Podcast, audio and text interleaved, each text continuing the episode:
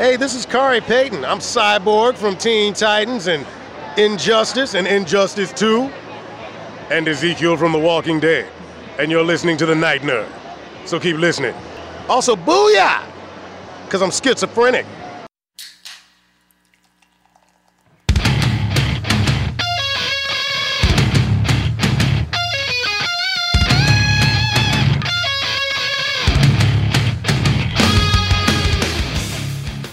Welcome to the Night Nerd Podcast. I'm your host Lance. It's Tuesday, so we're going to talk some TV and movies.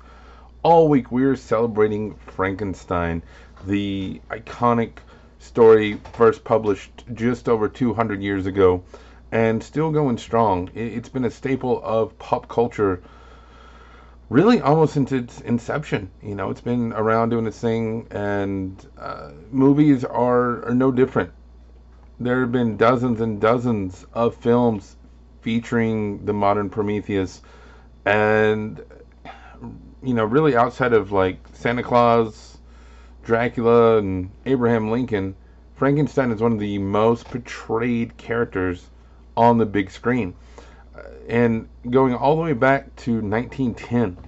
So I thought we'd look at a few of the more iconic films and a few of my favorites throughout the years, uh, starting with that 1910 film Frankenstein.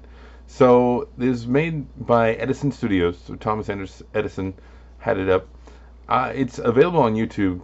I may try and post the, the video. It's only 12 minutes long, and it from the get go it says it's a very liberal adaptation, and not so much uh, that they take the liberties they take is condensing it down to 12 minutes. You know, like hey, made the monster, monster's mad, of the movie, and that that's what they did. But it's actually really good. Of course, you know I'm a big silent film thing. Uh, I, I think silent films are the purest form of film, but that's a discussion for another time. This movie, the monster, the makeup and stuff is actually really cool, and I I wish it would have caught on, uh, but it's not the Frankenstein makeup that we see most of the time. It also has a little bit of a comedic element. Like the monster jacks with the doctor. You know, he'll show up and scare him and then hide behind the curtain when other people come in the room. And doctor's like, but then the doctor has to hide that he created this abomination. So in a way, it's a weird kind of buddy comedy. Uh, it's it's a fascinating movie. You know, it's 110 years old, and it is just really, really great. Um, if you're a fan of silent movies or of Frankenstein, you'll, I- think you'll enjoy it. it it's really cool because by 1910 standards, it probably was pretty scary, uh, and I don't know. I, I think people would uh, would enjoy it. But the most iconic representation of Frankenstein came about 20 years later in the 1931 Universal Films movie Frankenstein. This is where we get the iconic, you know, square head, Bolton neck Frankenstein that has been pretty much synonymous with the monster since then. It just every time you see him, it he he's like that. Um, other things that this movie brought in were like Fritz, the hunchback assistant, who was not in the, the original story, and Fritz becomes Igor later on. Because this, you want to talk about a franchise. This thing went crazy. You had The Bride of Frankenstein, then you had Son of Frankenstein, then Ghost of Frankenstein. Uh, Interesting thing though, in Son of Frankenstein, this is the last time that Boris Karloff, who portrayed the monster, uh, would play Frankenstein. And you had the great Bela Lugosi come in as Igor. Then in Ghost of Frankenstein, Lon Chaney Jr. comes in as the monster, and Bela Lugosi's back as Igor. Igor. Uh, the fifth movie, Frankenstein meets the Wolfman, Bela Lugosi comes back, but this time um, you have Lon Chaney Jr. as the Wolfman, and it's just, strange. Uh, House of Frankenstein. Karloff comes in as the doctor, not as the monster, which is interesting. Uh, House of Dracula, which 1945 follow up here. Everybody comes back. Uh, it's just crazy. And then 1948, you have Abbott and Costello meet Frankenstein. So that's you know that shows you how much life they got out of this. And again, in this film, you get Bela Lugosi as Count Dracula, Glenn Strange as the monster, and Lon Chaney as the Wolfman. Something though that they did in this series, in this franchise, is as the movies went on, the monster got like dumber and dumber, and really just kind of became a tool for whoever needed him, uh, and whether it be Abbott and Costello or Dracula or whoever, he wasn't the main person. Um, you also had Karloff show up in Frankenstein 1970 as a scientist, but that's that's not part of this.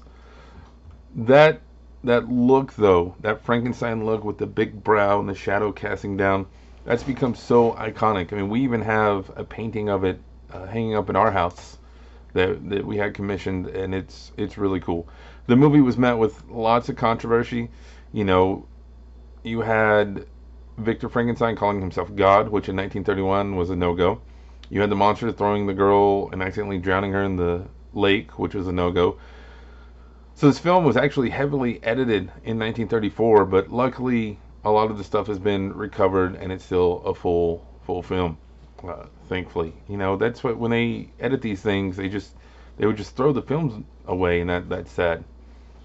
Next up, my favorite adaptation is Young Frankenstein from 1974, the Mel Brooks film.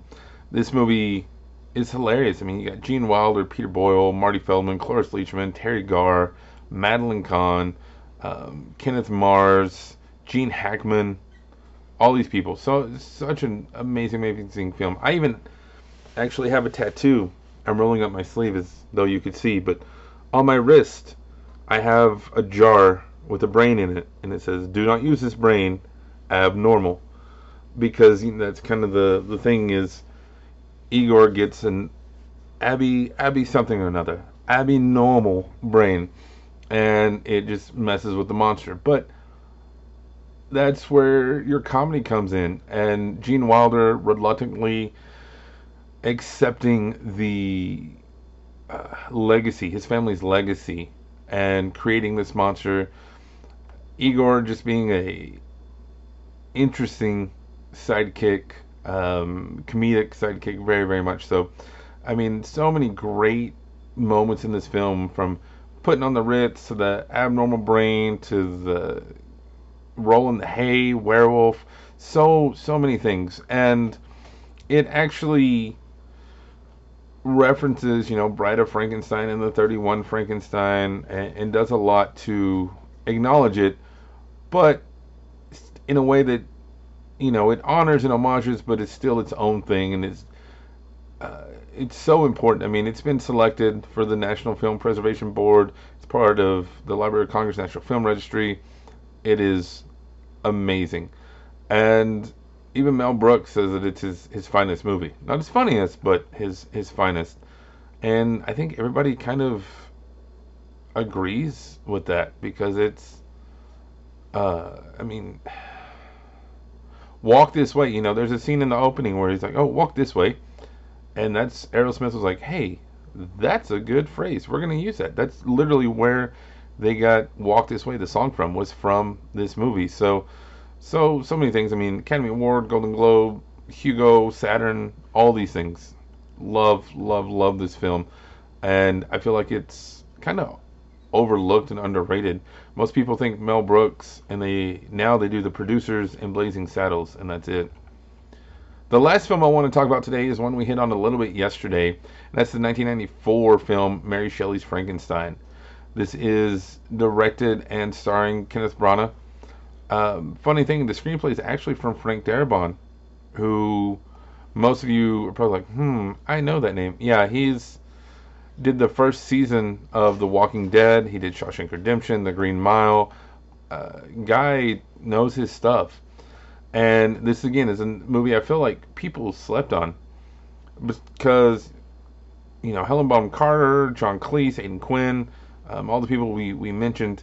You get to see kind of a darker, more brooding Frankenstein, and you get to see the human aspects of the creature a lot more, and kind of the struggle that Victor went through and what he did.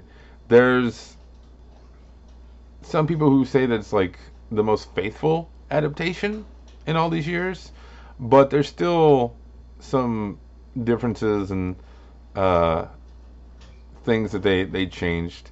But it's still a wonderful, wonderfully dark movie. If you're a fan of Kenneth Branagh, if you're a fan of uh, Tim Burton, even there's definitely some kind of Tim Burton vibes here. It shows you, like I said, not only the characters we mentioned, but all the sides, all the story, and if you're not going to read the book, this is the movie to watch. Now, there's also other ones. You know, there's the Aaron Eckhart I Frankenstein. Um, there's Rocky Horror Picture Show, which is more or less Frankenstein. The creator of Rocky Horror Picture Show actually made a movie called Rock and Roll Frankenstein, but the less said about that one, the the better for sure. And then Frankenweenie, uh, Scooby Doo and the Reluctant Werewolf. You know, so so many things. Frankenstein versus the Mummy, which, eh, it was okay. Um, and then Kevin James and all your Hotel Transylvanias.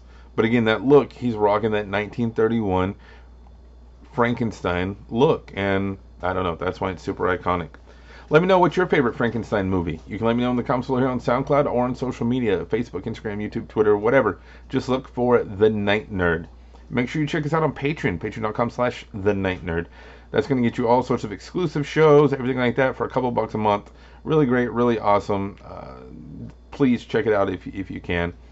Make sure you also check us out on Twitch at Night Nerd Podcast. We do watch alongs, video games, all sorts of stuff. Uh, if you have questions, comments, concerns, anything like that, you can email me, nightnerd at thenightnerd.com. But otherwise, that's going to do it for us today. Again, my name is Lance. Thank you all so much for listening, and we will see you next time.